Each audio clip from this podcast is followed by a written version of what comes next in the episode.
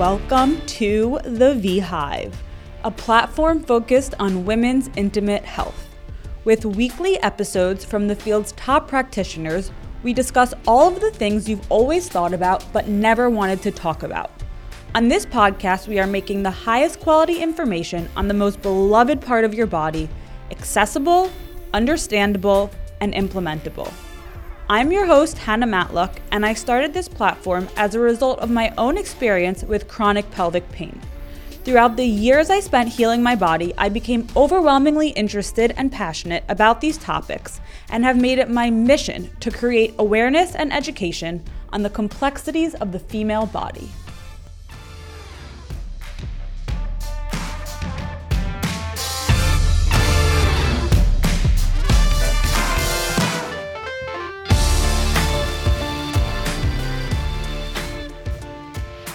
So today I am here with Sophie Ascheim, who is a founding member of the PAD Project, a nonprofit dedicated to ending period poverty and the stigma around periods globally. She was also an executive producer on the Oscar winning documentary Period End of Sentence.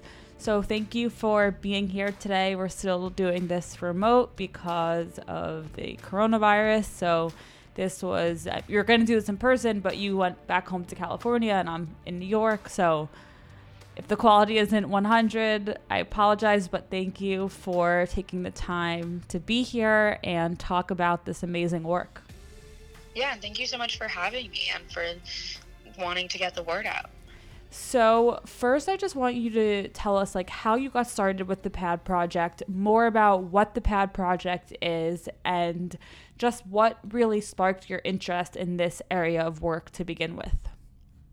Yeah, so I got started with the PAD project um, at the end of my sophomore year of high school my English teacher at the time had pulled me aside and given me an article to read on period poverty. Wait, sorry to interrupt you, but I just want to mention how young you are and how incredibly like amazing it is how much you've done.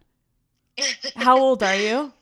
I just turned 20. Um, Wait, this that's I... insane. I just realized that when I was preparing for this the other day and I was shocked. Like I was like, this is crazy that you've done so much amazing work and you're so young. It's really cool. So I just had to say that. yeah. So um, she pulled me aside and gave me an article on period poverty, which was not a term I was familiar with, and it explained how um, in many communities in India, parents have to choose between buying pads for their daughters once they start getting their periods or buying an entire week's worth of milk for the entire family. And when you really compare those, there isn't an option. You feed your family. Mm-hmm. Um, and how that dilemma, uh, dilemma contributed to girls dropping out of school at a really young age. And um, that was kind of where I first got interested was as periods contributing to the lack of girls' education in developing communities, um, and kind of like looking at how we were part of a club that was focused on ending the gender gap in education um, and paired schools in the US with schools around the world to do book clubs and like fundraisers and you know mm-hmm. lovely high school club things and um, so I was really interested in reasons why girls' education was not prioritized. And I had never even really considered the fact that periods might be a part of that because I grew up where it was just normal. Mm-hmm. I mean, it mm-hmm. was annoying and it wasn't like fun to get your period and it was still stigmatized, but it was never a barrier to education that I knew of. Mm-hmm. Um, so when Melissa, my English teacher, gave me this article and said, we're probably going to be doing something relating to this with our partner school in India. Um, if you want to get involved, I was like, yeah. Um, and it kind of led from there. And at that point, it was basically just five or six of us, uh, either juniors or seniors in high school. Um, and Melissa, our teacher, who's um, been our amazing guide through all of this, she is still the executive director of the PAD project. Um, she is just like our rock, and we love her. Um, so yeah, we kind of got started from there, and everything kind of eventually snowballed. So, can you tell us more about what the PAD project is, and you know, what initiatives you guys take to end period poverty and menstrual equity? Yes. So the PAD Project is a nonprofit certified 501c3 organization that is dedicated to ending period poverty and um, eliminating the stigma around menstruation.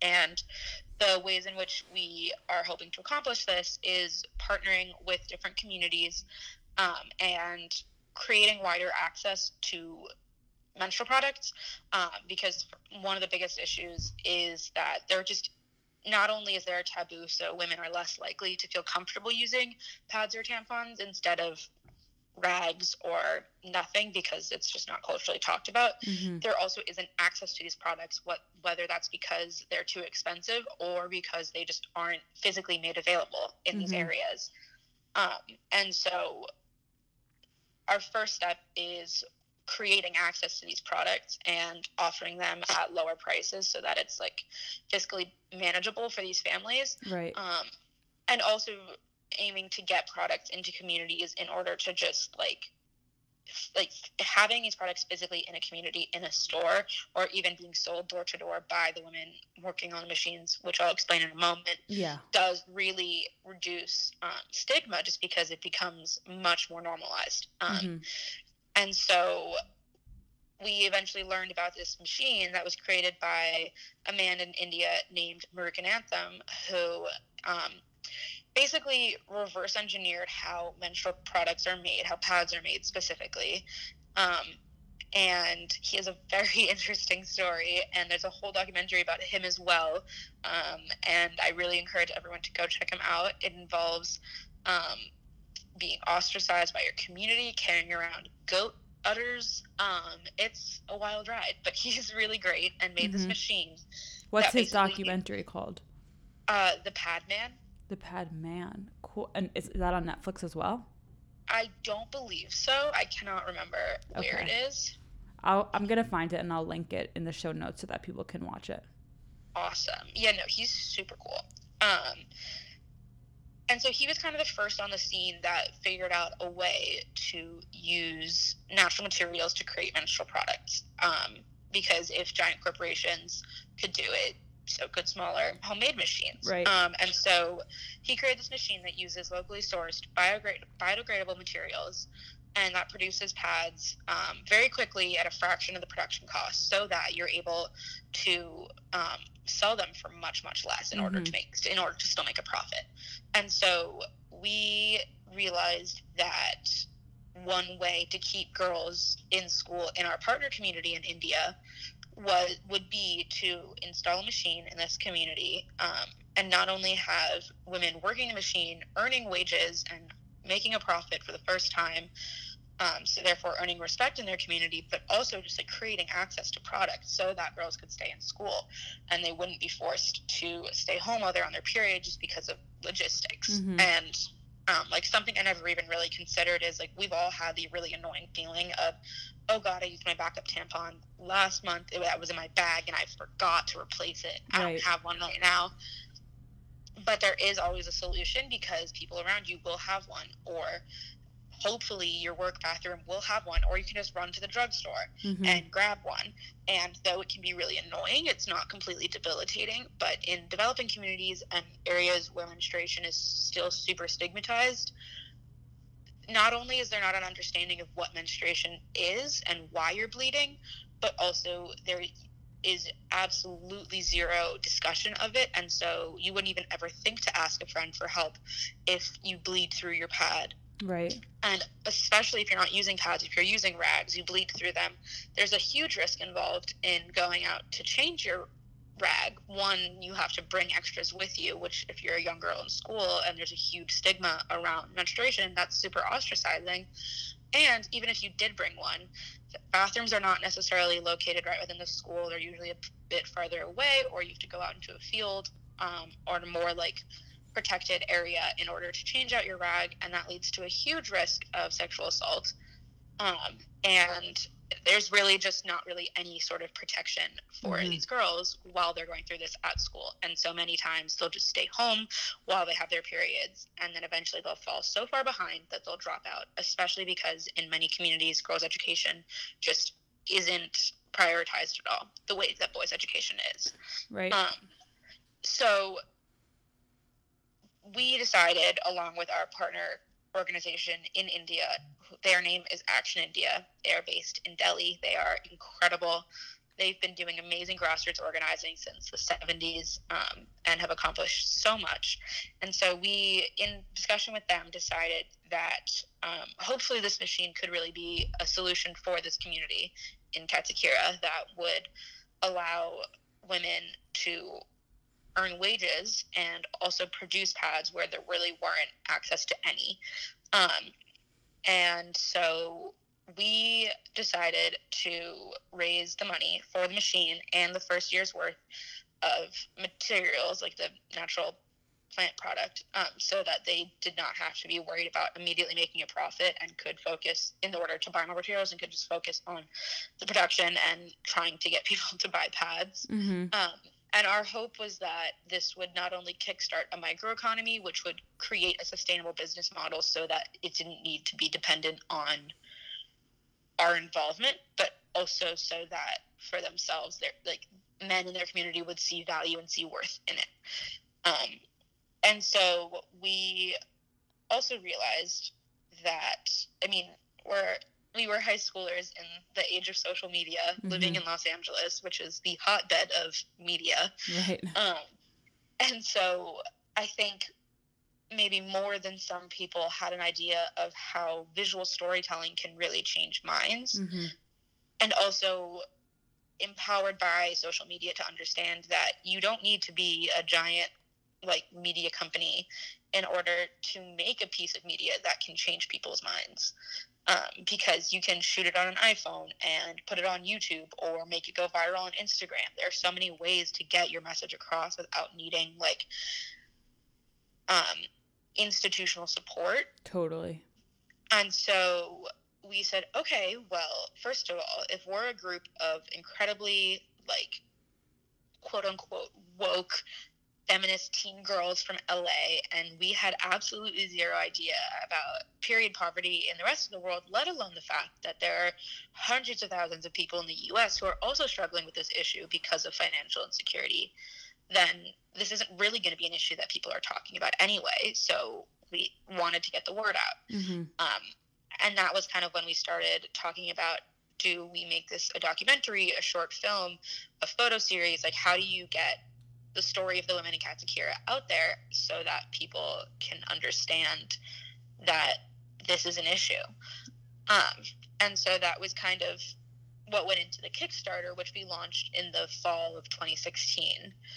Um, and that was basically we were able through that to raise enough to buy the machine and the, and the year's worth of supplies and um, set aside money in order to film the documentary um, which would hopefully just serve as like an educational piece of media that would help people start talking about this issue Mm-hmm. And the Um, documentary was absolutely amazing. I want to talk more about that. But one quick thing that I want to also make light of is um, that I want to mention is when I was doing research um, for for this episode, I saw one of the videos on the Pad Project website that women in India also use leaves for like as a substitute for their period, which is really dangerous. And that's something that I found to be, I mean, when I heard that, I was like, I could see that being a thing, but it's so crazy that that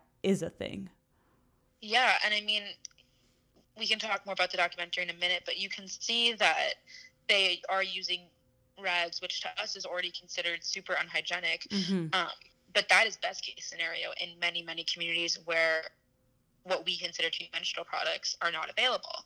Right. Um, and so, yeah, like through a lot, there's been research done about this, not enough, but you can kind of see that they'll use anything, including rags, but also newspaper or leaves or nothing at all. And it's not a huge surprise that India has one of the highest rates of cervical cancer diagnoses. Um, that's so, and- I didn't even know that.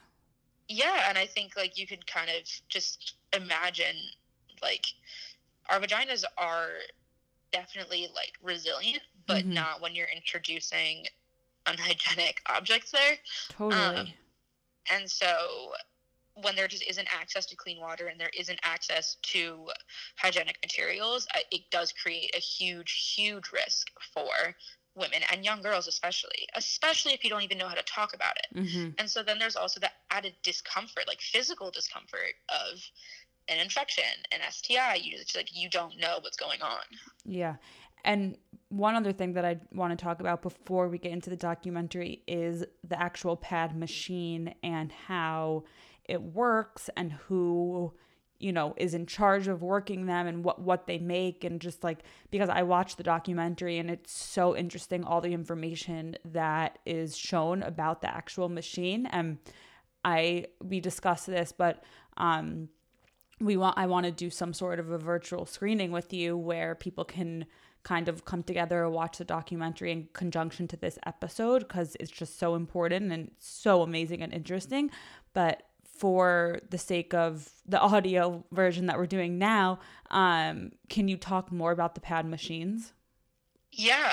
So the machine pictured in the documentary is a um, non-automated machine. It is completely manual, um, and so it involves basically taking this raw material, which is plant Mhm. fibers, um, which have been like compressed into these giant sheets that look a little bit like very thick paper towel or pieces of paper in a giant roll, like a hay bale sized Mhm. roll, and um, using um, basically like reinvigorating them and making them fluffier into the more natural state, and also like kind of how you would consider the inside of a pad to be like cotton, um, and using that, and then um, using that fluffed up material and forming it into the shapes of the pads um, and compressing it and then painting on an adhesive and um, packaging it Mhm. and so it is completely manual there are like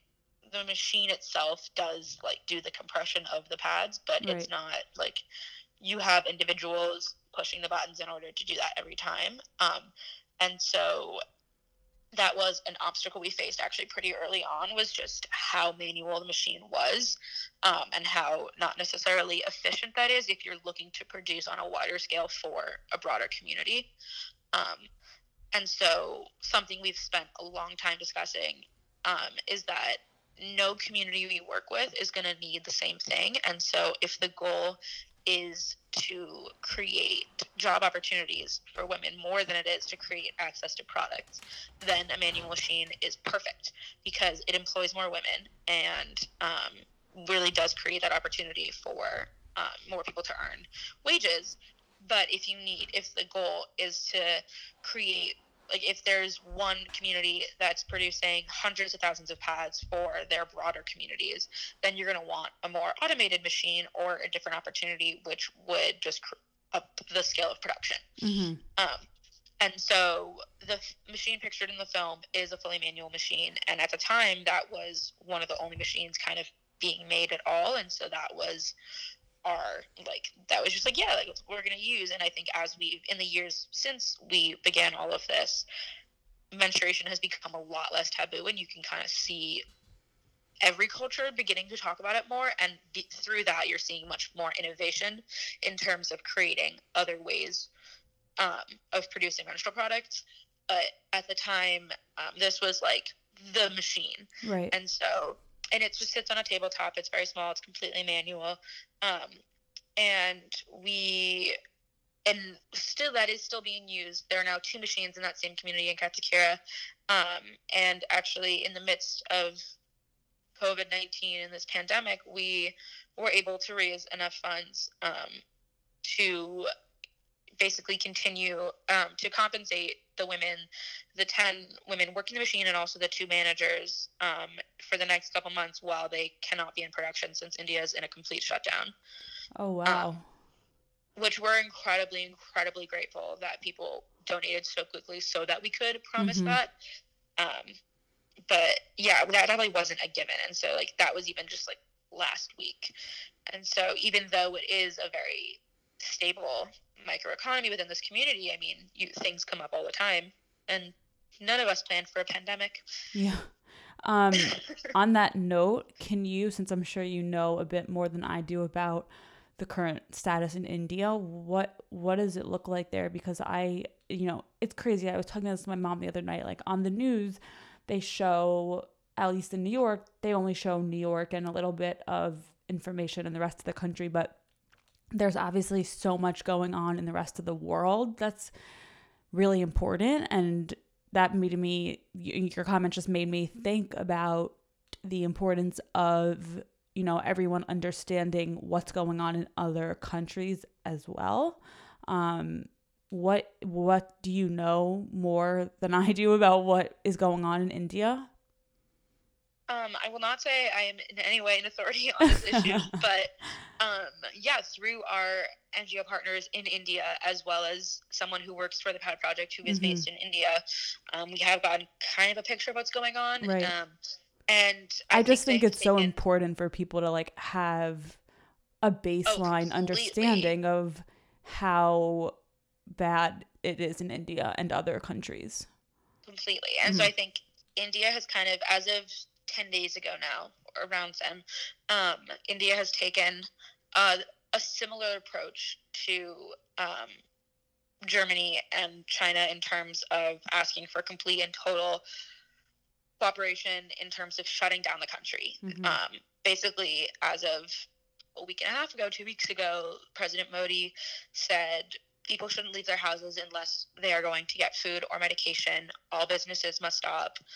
Everything needs to just come to a halt. Mm-hmm. Um, it is not clear how, or it's not clear to me at this point if that's completely affected their rate of um, infection and what that's going to look like long term in terms of the pandemic.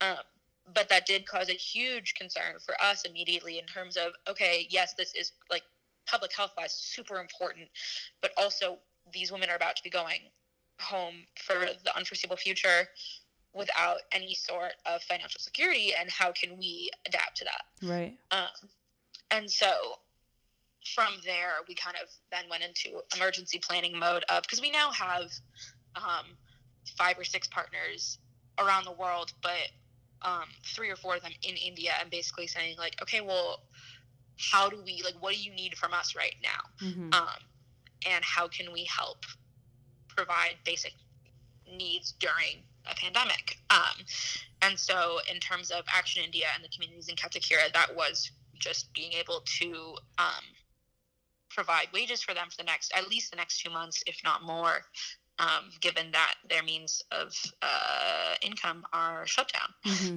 And then, what about period products? So luckily, they do have um, they have been able to produce a ton, a ton, a ton of pads, and so I think those who rely on the so the brand that the in India created is called Fly, mm-hmm. and so those who do rely on Fly pads and Fly products will hopefully still be able to get them. I think it's just the concern that we all have about any basic product right now is weighing the risk of going out and getting it with the risk of getting um, the virus. And mm-hmm. so I think it's the same guessing game we're all playing of I need to go to the grocery store, but also I need to not get sick. Mm-hmm. Um, that, but they do yeah. have enough stock. That, That's amazing. That be an issue. Mm-hmm. That was a wonderful explanation. Thank you. Very important. I'm glad we covered that. And then this is something that you touched upon before when you were talking more about the PAD project, but I also want you to expand for a minute on why it is so crucial for women to stay in school and the effects that that has on their families and the community in the long term. Yeah, so I get made fun of by the rest of the PAD Project women um, for knowing this fact beyond anything else. Um, and because I learned it once and it just stuck with me. Mm-hmm. But um, we came across this figure that if India enrolled just 1% more girls in school, their GDP would rise by 5.5 billion dollars. That's insane. And yeah, that's that's massive. That's, um, and I think that's totally see, insane. And it is kind of like a common saying among like feminist groups, but like when you educate girls and women, you educate a generation. Mm-hmm. Um, and it's so so so vital not only for like the personal safety of girls and like the personal empowerment of girls to stay in school but also for the country as a whole. Um, and i mean when girls drop out of school when they get their period that is seen as a sign that they are they have reached puberty they are ready for child marriage which um, culturally is has not gone away in india and in many other communities. Um, but if they stay in school if they if they are able to stay in school they are usually more protected from those kinds of risks and are able to like protect themselves and their families and also have much better chances of having an independent um, life in terms of like basically staying in school and not marrying as a young teen really do, does create a huge huge opportunity in terms of job prospects and also just like self empowerment. Mm-hmm. Um, and so, for a host of like mental, psychological, physical, physical reasons, like girls staying in school is so, so, so important. Um, and like it is one of the things I like. It is what pulled me into this. Yeah, will keep me in this forever. Even though one of the first things I learned is that period poverty affects everyone. Mm-hmm. And in terms of period poverty, I know that a core value of the PAD project is advocacy. So yeah. is that from all the work that you've done is advocacy really helping to combat period poverty, keep women in school and just help all of the issues that these women are facing? I mean, only time will tell and yeah. also I um I mean as much as I would love to know that we are having an incredibly positive impact. I think like that is never going to come from simply advocacy, but even just in terms of creating access to these products in the US, advocacy is one of the only thing getting that done mm-hmm. um, because, you know, mm-hmm. a small nonprofit can't necessarily change yeah. um, sources of financial insecurity in the US, which are incredibly fundamental and also incredibly based on race and socioeconomic status and ethnic background and you know we're facing a lot of social divisions in this country right now not just in terms of pandemics but also like socially there is a huge huge disproportionate amount of people of color um, who can't access these products because they just or if they can it's a much higher strain on them because there is just not financial security. Mm-hmm. um, and so basically like you will see period poverty everywhere. Right. Um, I live in Los Angeles, and I was talking with girls um, who live in Orange County who said that though they were totally financial, financially stable and felt very lucky in that, many of their classmates were like their parents were living paycheck to paycheck, and they saw girls in their basketball team wrapping toilet paper around a pencil and using that as a tampon. And like, first of all, ow. Um, wow. Just yeah, and I think that like you you we expect to see this in other communities, but not in our own backyards. And I think one of the most important lessons for me and for our team to learn early on is that this truly does affect absolutely everyone because where there is any sort of inequality and inequity and financial insecurity, there will be period poverty. Mm-hmm.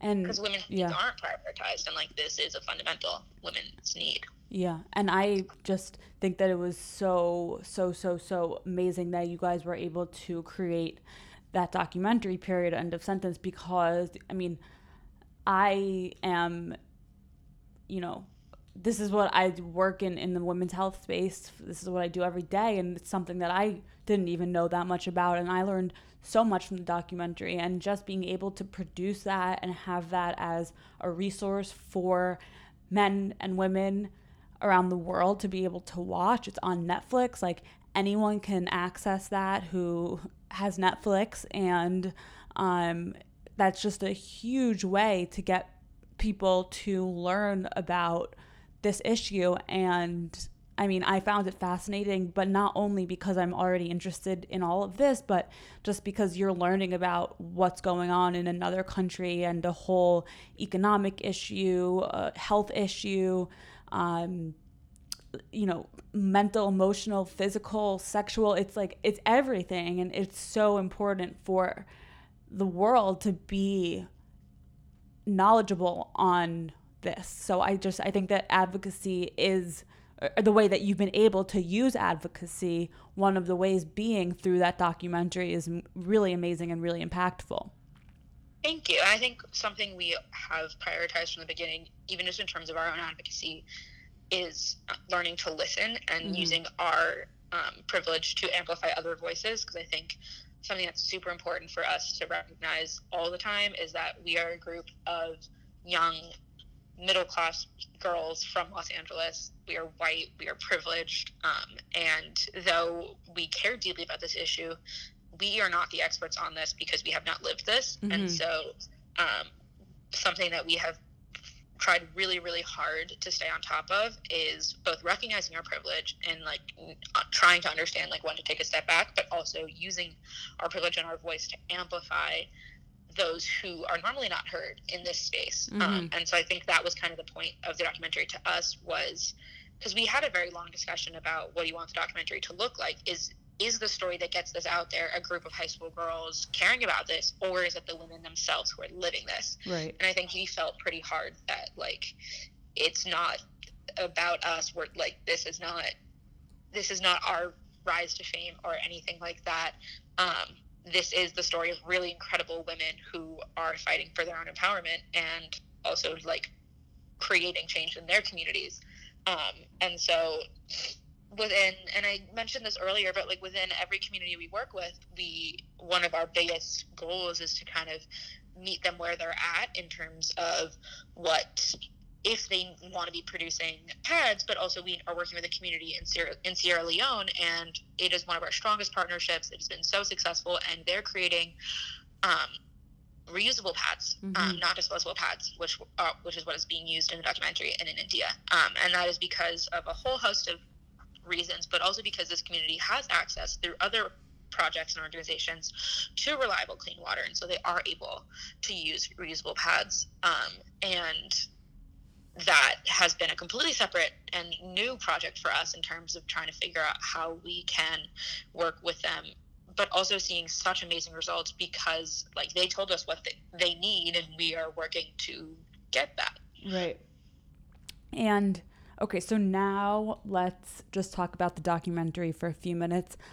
I mean just so everyone knows who hasn't watched it it is most of it is filmed in india like front and center. It gives you a real time picture of exactly what is going on and w- what you guys have done, which is so, so, so crazy incredible. But can you talk a little bit more about what went into the documentary and what the documentary shows and yeah. Yeah, so the documentary was filmed um, over a six month period, um, we were able to send our director, Rayka, and um, her partner, Sam, to India um, with a camera. Basically, that's it.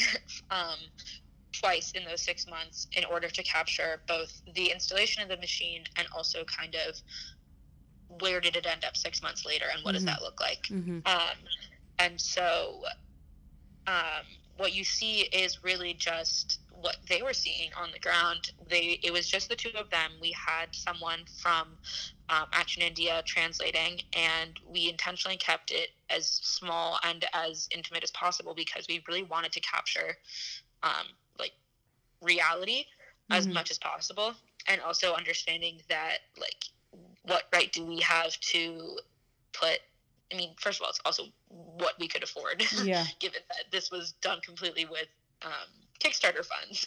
But, but also, it, I mean, from my from my perspective, it was like super professional and accurate, and just it looks like it was done really high end. So that's pretty cool. Sam and Rayka are some of the most talented people I've ever met, and mm-hmm. I could not be bigger fans of them.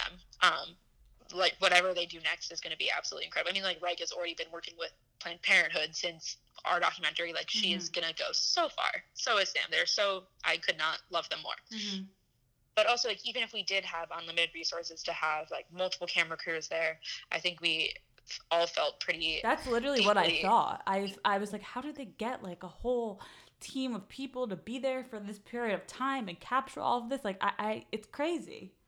Yeah and i think that is kind of the magic of storytelling um but in reality, it was those two and a translator with one camera in the village for about 10 days um, in the beginning and 10 days about six months later.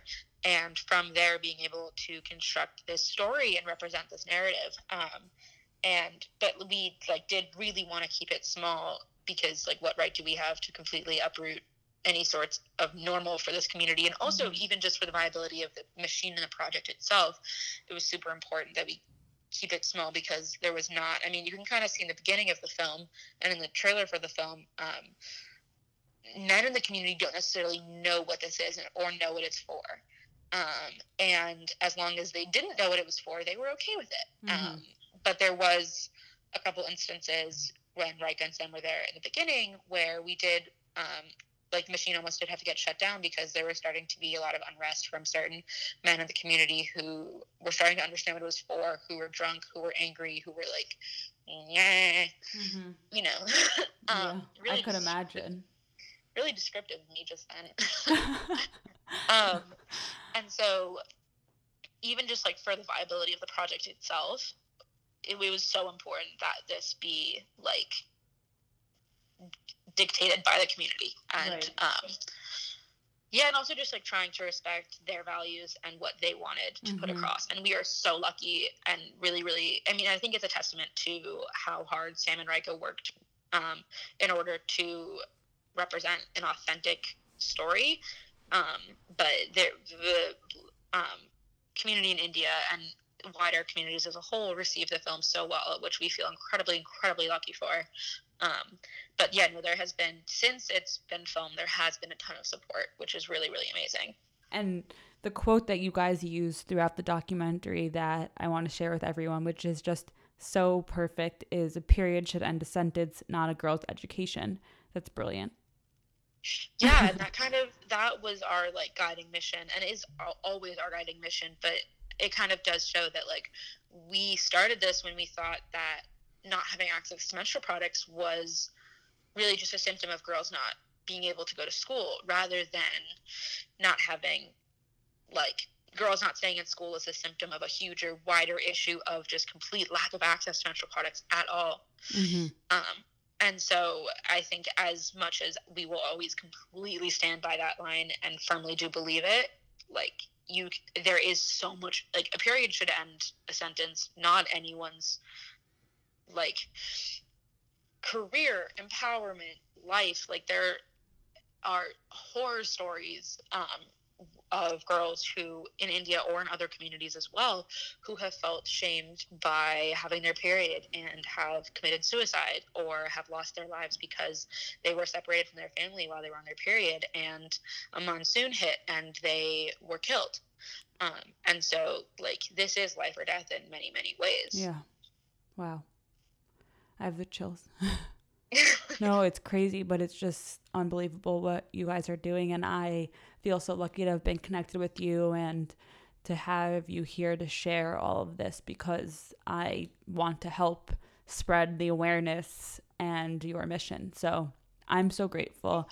Yeah, of course. Um, are there any other resources? I want you to share, you know, where everyone can watch the documentary and how everyone can contact you, but are there any other valuable resources that you think would be interesting or important to share? Yeah, I think honestly, one of the most important things is realizing that this will affect every community. And so, looking within your own community to figure out how you can both advocate on either a city or statewide level. Like, does your state still have a tax, a luxury tax on menstrual products?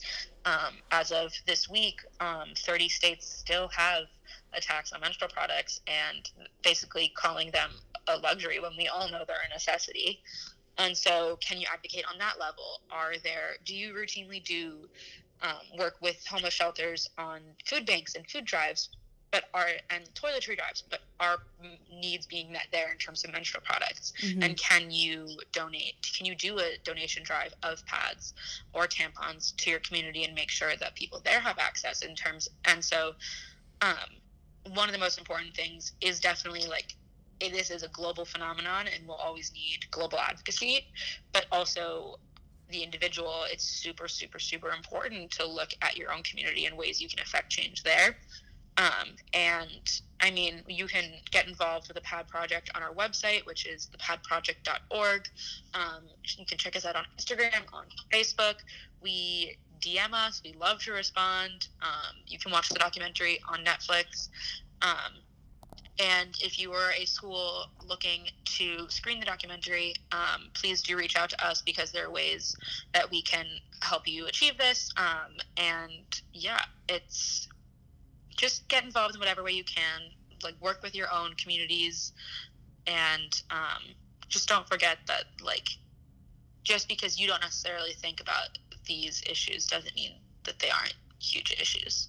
Thank you so much. This was so interesting. I learned so much. I know everyone listening will, and I hope that if you haven't already watched the documentary, I just want to reiterate it's called Period, End of Sentence. Go watch it because it is absolutely incredible. And thank you again for being here. Obviously, not Thank physically, you, but for virtually. And thank you so much for having me and also for caring about the PAD project um, and wanting to put our story out there. We're super, super grateful. Thank you. I'm gonna go text my friend right when we end this to thank her for introing us because this was awesome. And for anyone who wants to contact us at the V Hive, you can email info at thevhive.com and follow us on Instagram at the V Hive, Twitter, Facebook, and as always, please, if you have a minute, leave a comment and a review in the iTunes podcast app. And I hope everyone stays healthy and safe and happy throughout this time. See you next week.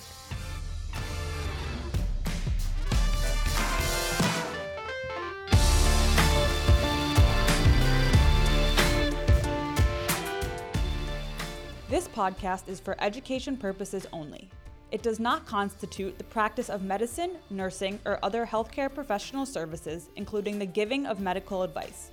During the episodes, no doctor patient relationship is formed. The content of this podcast is not intended to be a substitute for professional medical advice, diagnosis, or treatment. Listeners should seek the assistance of their healthcare provider for any concerns or questions they have.